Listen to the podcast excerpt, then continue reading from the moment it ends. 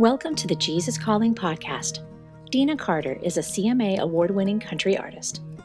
The daughter of famed studio guitarist and producer Fred Carter Jr., Deana grew up around country music legends. She broke into the spotlight herself in the mid 90s with a multi platinum debut country record. Deana talks about her early years and how a hurt she experienced in church kept her from going there for 20 years, but that God was always working in her life, leading her back. I'm Deana Carter, not Deanna. People call me Deanna. They have my whole life. Um, but it's Deana, and I was born in Nashville, Tennessee, and I've been in California for 18 years. My son is 13, and I'm a single mom right now. Been in country music my whole life, being around Nashville. My parents were in the music business. I grew up in it. I grew up in the studio in Nashville. I grew up in that community and it's a beautiful thing. It's a special place. My church life growing up was we went to um, First Baptist Church, and my mom made sure that we were there Sunday morning, Sunday night, Wednesday night, GAs, RAs, choir, youth group, all of that stuff. And my dad didn't go with us. So I was always just wishing he would go. You know, he would, and he was working. I mean, he did. He had, back then, they were doing 10 to 6 and 10 sessions around the clock, um, seven days a week, because they were making all these records and they had to physically make them to put them, press them, and physically put them out and all that. And then if he wasn't in the studio, he was at the lake. He was at Center Hill fishing, and Sunday was that. You know, the weekend was his time off. So, he was not a church guy. He he was not a fan of preachers and stuff like that. But he was a God person.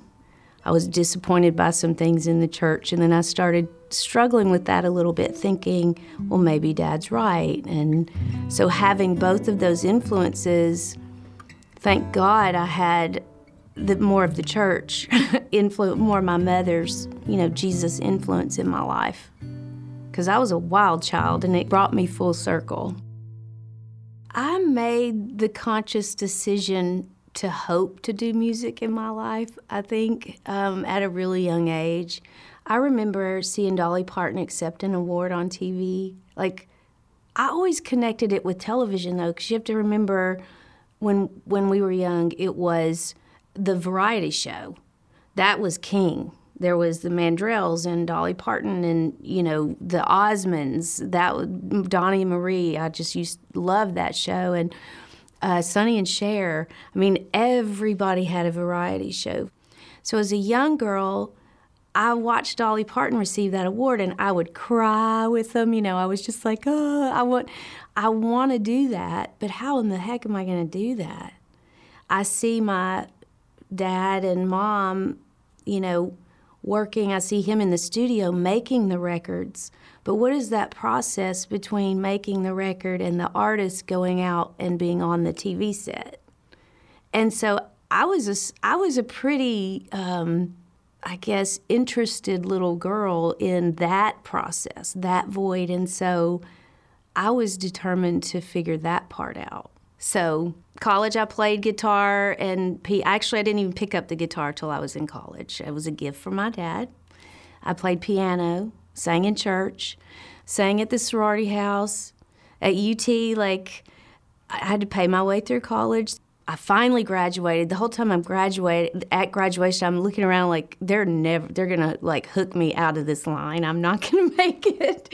But I graduated, and then it was waiting tables, and you know after like just the struggle, the struggle, the struggle because I had a goal in mind. Got signed to a publisher first, then got signed to a development deal back then then it was just such a long investment that Nashville would put into artists. And that was such a blessing because they they did it with their time, their faith, their money. Uh, they put their money where their mouth was. They would hone you, school you, groom you, media training, you know, all these things that we did. And Capitol Records did that for me. So I was signed probably when I was 24 and Strawberry Wine didn't come out till I was 29. It was a long journey, six years basically from signing to when it came out. And I turned 30 when it was on the charts with the lyric. Like, God is so amazing how He works it all out. But you just have to keep going in the process. It was unexpected. And there's some standout times I can remember laying in between my parents in their bed, and we were. It was really early one morning. I used to cuddle them up, even grown. I would crawl in between my parents. And we got a call, and um, Joanna Carter, I believe, said you had from Capitol. You you're nominated for these Grammys, and I was just sat up and I said, "What? What does that mean?" Like I, you know, because we were just like doing promo and going to radio back in those days. You were in radio stations, in a car driving, you know, through tech, every state in America working hard. I mean, we everybody from the label to our band and management and everybody just worked their butts off. And so I never really realized it was everywhere. I really didn't. And the most shocking thing to me, I think, was when my one of my cousin's spouses asked me for an autograph or something at a gig and I was like, it's me. I it's me. Like who are you talking to? It's me, you know. And that was kind of odd just cuz it occurred to me that they were looking at me differently or proud of me or whatever that was as opposed to are you washing dishes or am I washing dishes? Matraca Berg and Gary Harrison wrote the song, but it was the bookend song to Before We Ever Heard Goodbye, the song I wrote about my high school boyfriend. Like, it completed that whole record. It was like the glue that brought all those songs and stories together, experiences, really. And I just think everyone's had a first love. Everyone's been 17. Everyone has grandparents. Everyone, you know, has had a breakup that broke their heart somewhere along the way all of these dominoes were in this song. And being able to pull it off and perform it live and mean it was what did it really. And that has been the truth. So when we're talking about Jesus calling or whatever, you know, um, my parents in the music they did, this whole conversation we're having today is rooted in truth. Sometimes we don't like the truth, but that doesn't mean we don't connect with it, you know? And I think so many people connect with that. I can't even believe that I got to sing that because that song has provided 20 years of, you know, a music career that I never dreamed, a classic. I never dreamed I'd get to have a part of that. I got focused creatively and professionally, but personally, I was still like not solid in my relationships and all that. When I went to college, I didn't go to church for 20 years and made a point that I wasn't going to go. I went the other way. Like I started, I, oh, but here's the difference I always had Jesus in my heart, always. I was baptized at seven. I think it's important, honestly. A lot of people have been hurt by the church itself, and then they walk away thinking that God's let them down. And in truth, there are human beings in church. And so we're all faulty and we're all works in progress. And I know that now, but at the time, at such an impressionable age, I got into um, like numerology, I got into astro- astrology. I just went on a spiritual journey. Like, well, is this the only thing out there? And all the the, the, to be honest, immature, silly things that you do in ignorance of what might be out there because you've been in one system your whole life. And I did everything, explored everything, and it just met up with people, got involved with people, and it took me down a road where, you know, it was party girl, you know, it wasn't major drugs and alcohol, but it was party time. It was experimentation time. The spiritual change came for me when I got pregnant with my son. and I wasn't married. I was between marriages, and that was um, shocking and just put me on my knees like, now I'm responsible for a human being. You know, you trust me enough for this. So I just, that was it. That's when I really, I, got, I went back to church and started diving back into my spiritual connection with God and praying for his help and asking for his forgiveness and um, just help me get through this to be a good mom. And Hayes was the biggest blessing in my life. I think the biggest change has been humility in confessing my faults, seeing where I need to improve, not pointing the finger at everybody else. Um, a little more empathy, those kinds of things. When when God works on your spirit, the change starts happening with you. That was God working on me creatively and professionally. Just getting rid of the monkey business, really, in my life. But he knew that I still had so far to go spiritually, like with my convictions and my personal life, like my personal beliefs. I found out about Jesus calling. Once again, God put so many beautiful people in my life. Um, it was given to me as a gift by Holly Chapman, who is an amazing hair and makeup person here in, in Nashville. And we talk about our faith. You know, that's the other thing that he would, God would do is put me in the scenarios around he would make me more verbal about my faith. He would push me in that way, and then I would connect with people that were, you know, Christians as well, and share. And that was a real strength builder for me in all this transition time. And so she gave me the book. Holly gave me a copy of it and wrote in the front, you know, a sweet note. And I took it back to LA with me and I read it. And um, I wore it out. You know, when you memorize Jesus calling, pretty much 365 pages of that, that it's time to get the new one because I could go to March 12th and read what it says.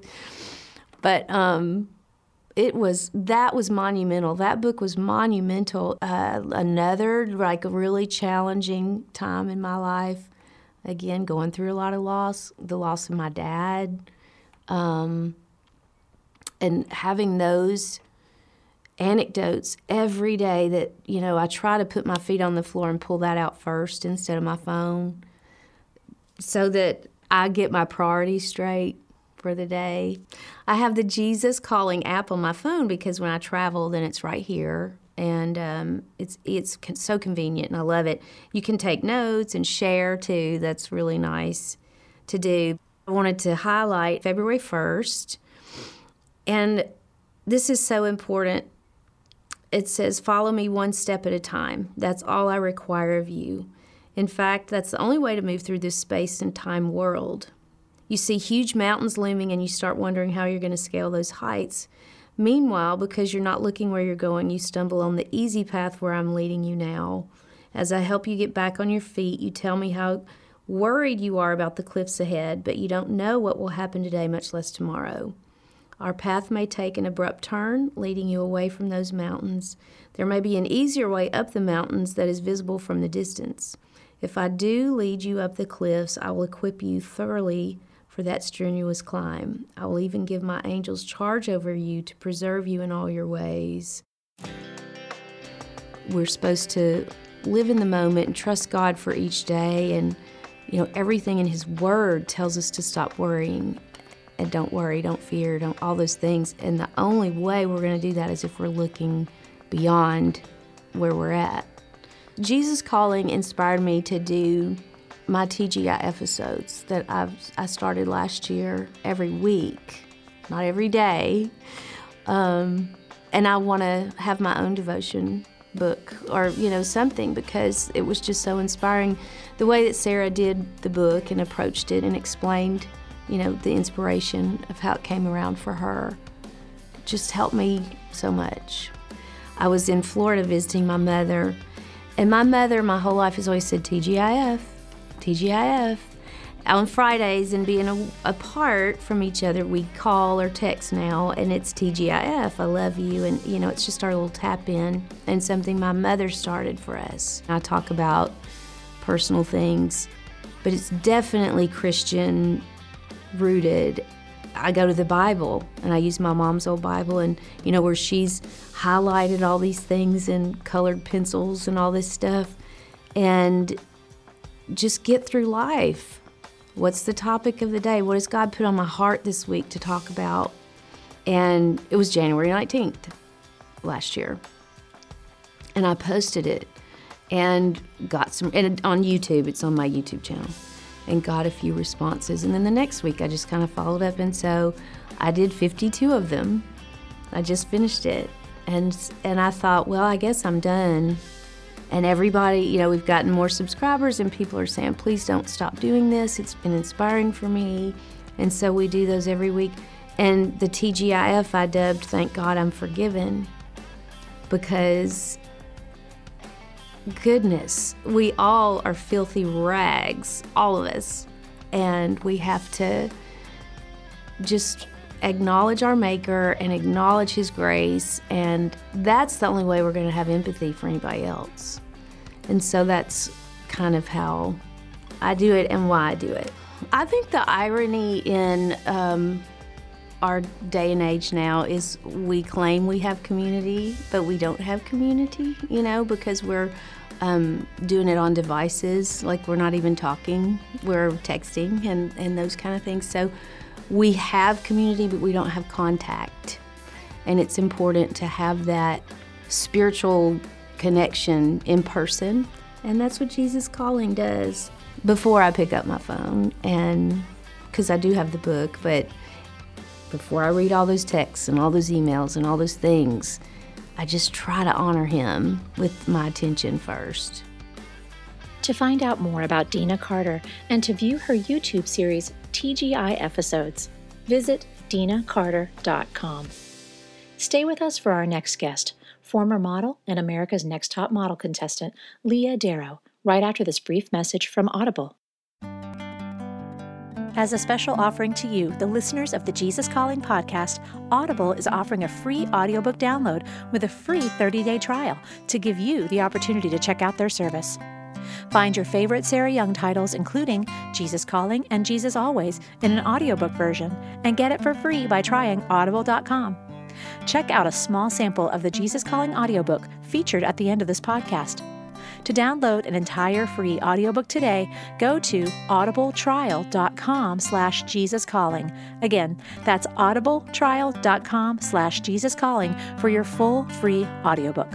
Now, on to the second half of our show.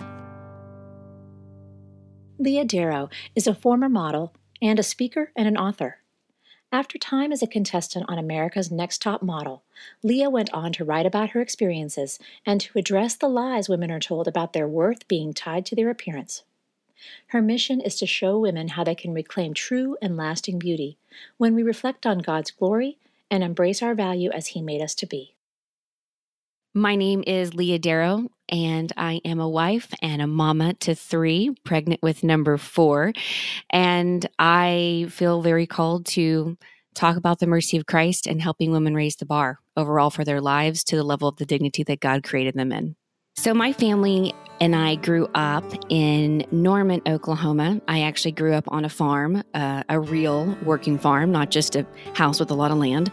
There were cows and chickens and all sorts of things. And so I grew up with no neighbors around me.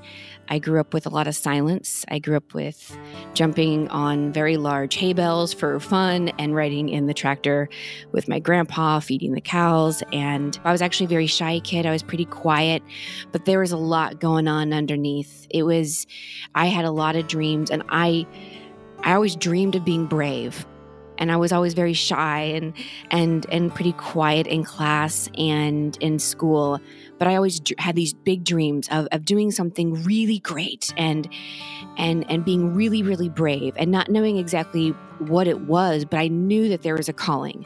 There was a calling to be brave and and to do something great. And even though I was shy, um, having that desire to do something great and to be brave. Uh, and, and it really started in high school for sure. I I can pinpoint the exact moment in time when things began to derail. I was 15. I had just moved from Oklahoma to St. Louis. My family moved because of my father's job, transferred us. And I was in a new place trying to get new friends. And granted, I had all of those messages that, that most young girls uh, had been given, you know, about being pretty and looking pretty or just right was important. And I recognize that. I also recognize that just, you know, being in school, I mean, the pretty girls got more attention. They got more attention not just from boys, but from teachers too. And so it was just obvious that, like, okay, that was something that was valued in culture a lot. And there wasn't any other counter message of being brave or smart or kind to equal the level of influence that beauty had. I noticed that all the girls, especially the pretty and popular ones, had boyfriends. So I thought, okay, that that's a good idea. I should probably get one, one of those. And so, you know, I picked one out, and be, I became his girlfriend. He became my boyfriend, and I just uh, really was using the relationship to validate my worth. So it was there actually in a relationship where I thought everything was going to be okay, but it actually did not turn out that way. Um, when I was 15, in this relationship that I had in high school, I was a sophomore in high school. Uh, because I think I began to see my worth and my value in the exterior, it wasn't hard to make the jump, to make the connection, to see that love should be also this exterior experience, that it should be something not necessarily I mean obviously it's felt within but there's also you have to prove it so you so you prove it with actions and you prove it with your body. And at 15 uh, at 15 I I gave myself away. I lost my virginity at 15 and it was a moment that I know that when I think back on my whole life I know it's so funny but I go back to that. I go back to that moment not because it was obviously a very big moment and had a huge impact on my life, but I realized that I was wanting to be loved so much. And I tried for that in the wrong ways. And it was a free will decision that I made on my own with my boyfriend. And and I think we both just didn't understand what love really was. After that moment, instead of going back to God, instead of asking for forgiveness and accepting the mercy of Christ and moving on, and and being better than I was the day before, which is what I should have done. I didn't. Um, that voice, that voice began to speak loud, and that voice told me, "I am my sins. I am my mistakes. That I'm damaged goods.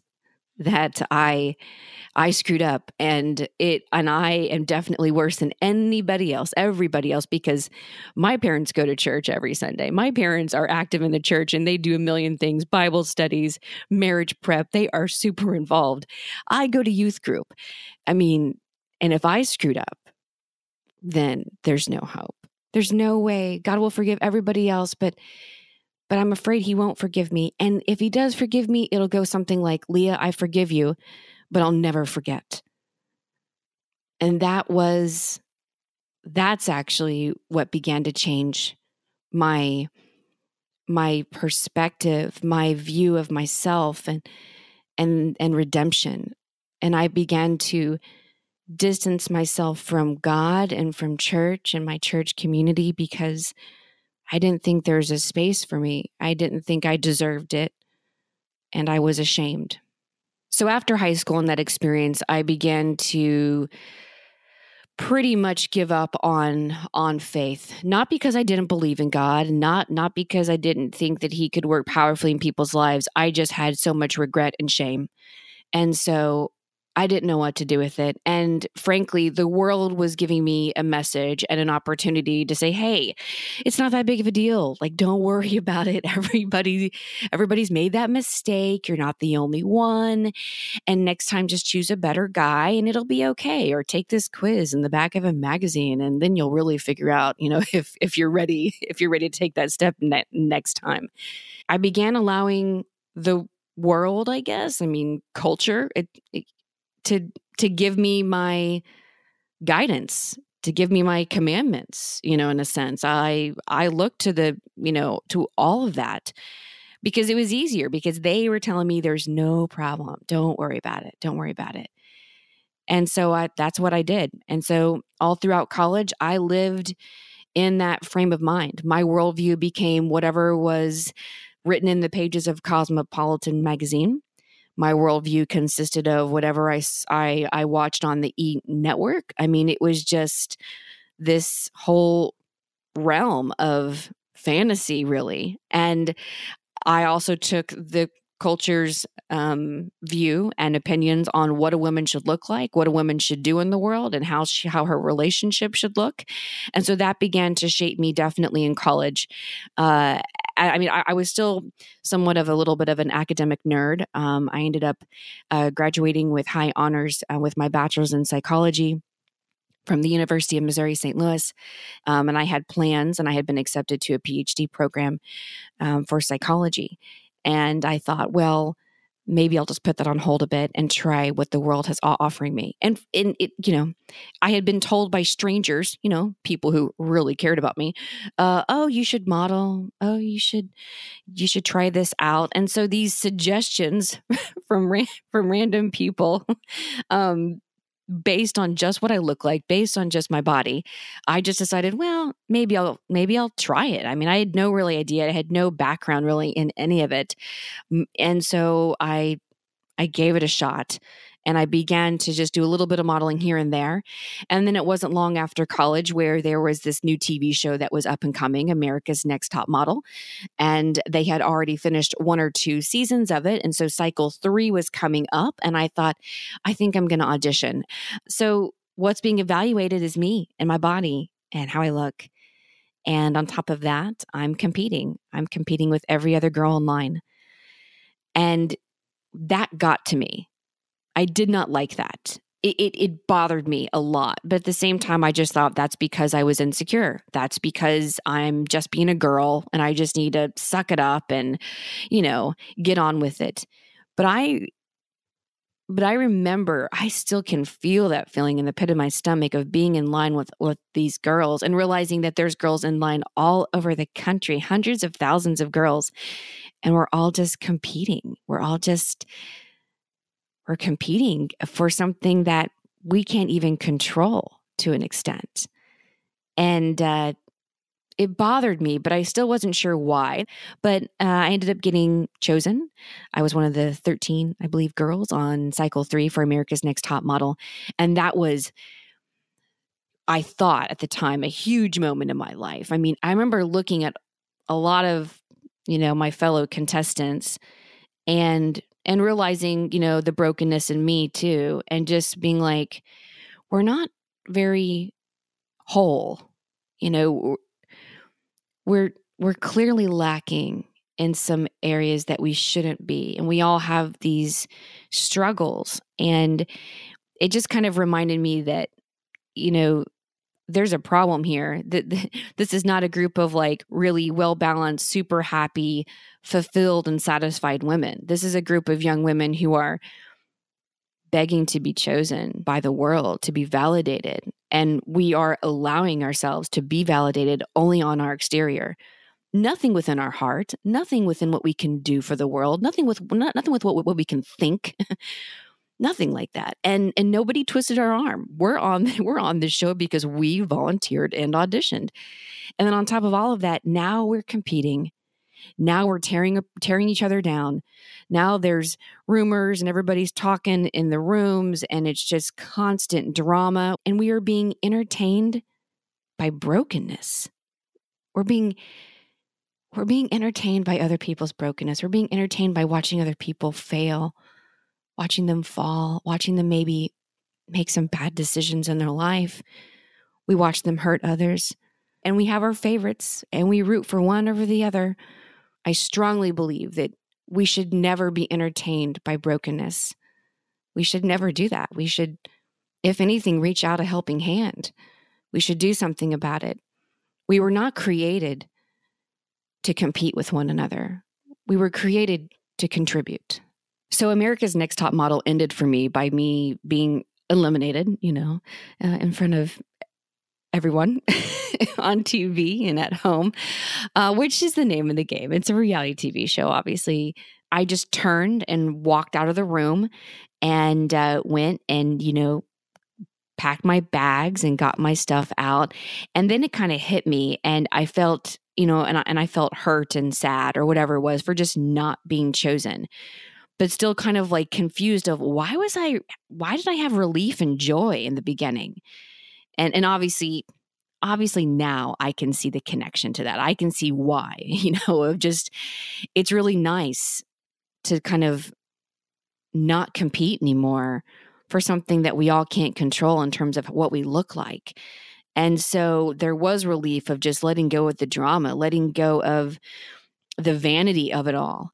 And after America's Next Top Model, I decided I was going to move to New York and give this whole modeling thing a shot. Obviously, knowing that I was just on a reality TV show that it would be airing soon and I could, you know, leverage that maybe with a few gigs that would help me create a platform, a foundation to actually have a career.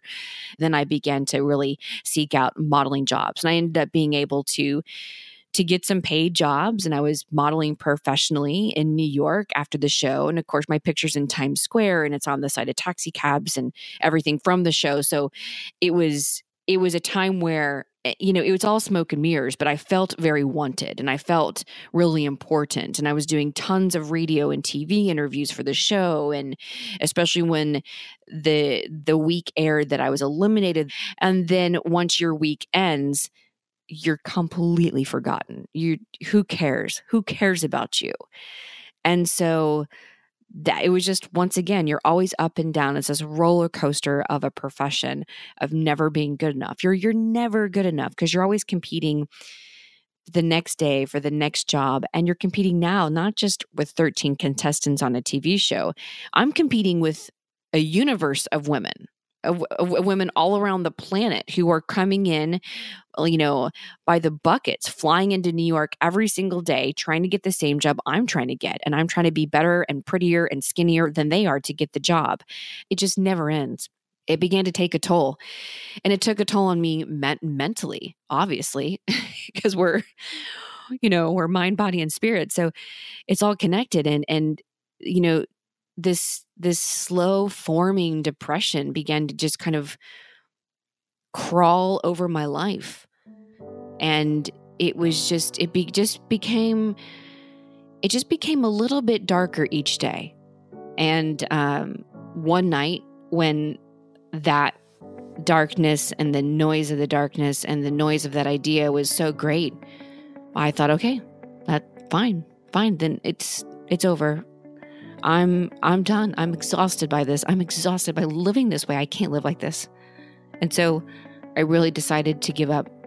And and I attempted suicide that at that time. And I failed. For me it was okay, so if I go through this, if I do this, what will happen? And I was trying I was trying to be as logical as I can in a very illogical moment. And I remember really being able to pull back and have a moment of of reality when I when I could see my mom and I could see her talk to somebody years later years later after I killed myself. And they would ask her so how many kids do you have? And I remember just thinking how would she answer? And she I could see my mom having a hard time what does she say? Does, does she say she has six, but but one's dead? Does she say she just has five? Does does she even bring me up anymore because it's too painful? That was a moment for me where I was like, I, uh, I just I can't do that to my mom. And so, um, so I, so I failed, and I stopped, and and I began to take a pause and I began to realize that I really needed help. I needed help from professionals. I needed I needed people who loved me to be around me. I needed some therapy. I needed to rethink what was going on and how I got here. I needed redemption. I needed mercy. I knew there was a truth being revealed to me that was always there from the beginning, but I had allowed so many things to take its place. And I also knew that that was my moment. That was my moment to be brave. I called home and my dad picked up and I just said, um, Dad, if you don't come and get me, I'm going to lose my soul.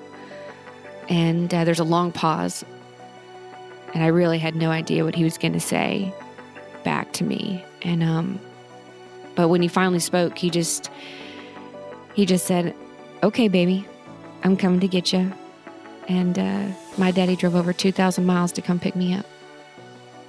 After my dad came and picked me up from New York, uh, that began a process, a long process of spiritual rehabilitation. So, uh, it, it, you know, my dad came to pick me up, and, and, it was a good thing. I had people that loved me, that supported me. Um, I was able to be honest with myself. And the first thing that I did, um, the very, very first thing, which was um, a strong suggestion, uh, definitely emphasizing the strong part from my dad, was to reconcile myself with God. And um, so that's what I did and so that was the first step I took actually was I went um I went back to Christ. I went back to God and I just you know, I got on my knees and I asked for forgiveness and uh, I was honest with who I was. I didn't pretend to be something better or or anything else. Um and I asked for that forgiveness and that that definitely I think is important to note because where I'm at today I mean it's all because of the grace and mercy of Jesus Christ. Part of that unraveling and part of that, like, you know, spiritual rehabilitation was really looking at how God saw me and how God sees beauty and and what that looks like in the world and really kind of unraveling the lies that I allowed myself to believe and how that was intertwined with how I saw my worth and my value as a as a human as a as a daughter as a woman.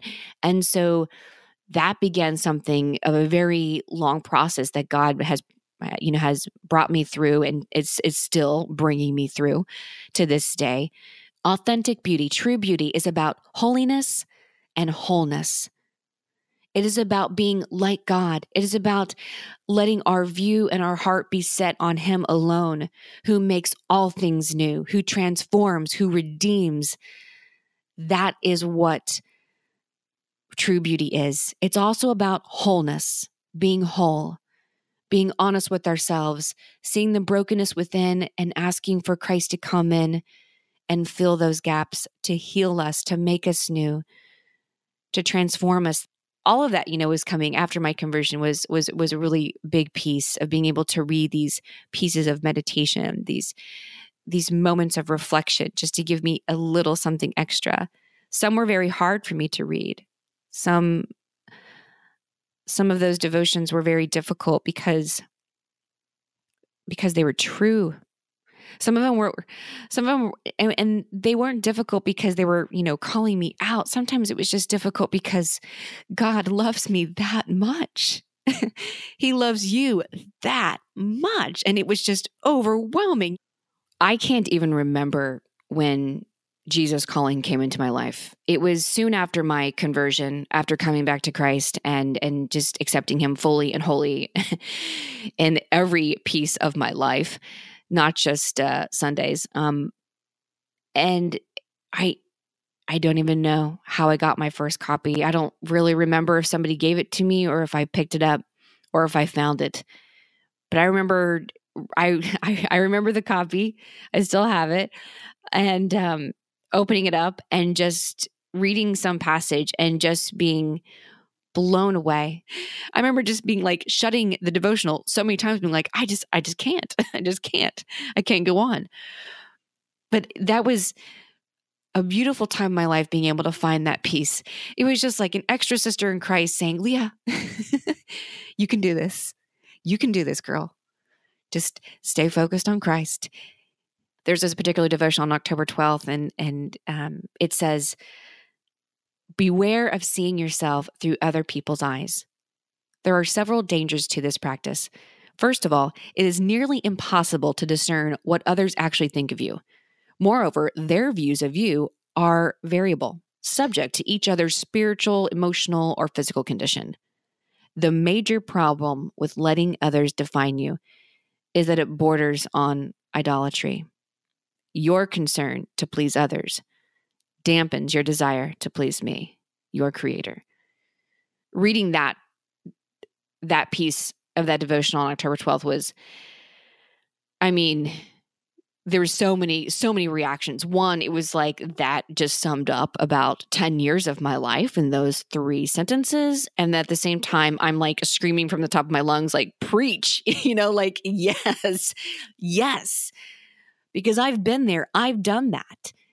And he then goes on to tell us how much he loves us and later on goes on to say that he'll lay down his life for his friends and that's love that's love that's beauty. That's beauty. When our focus is not inward, but it's outward.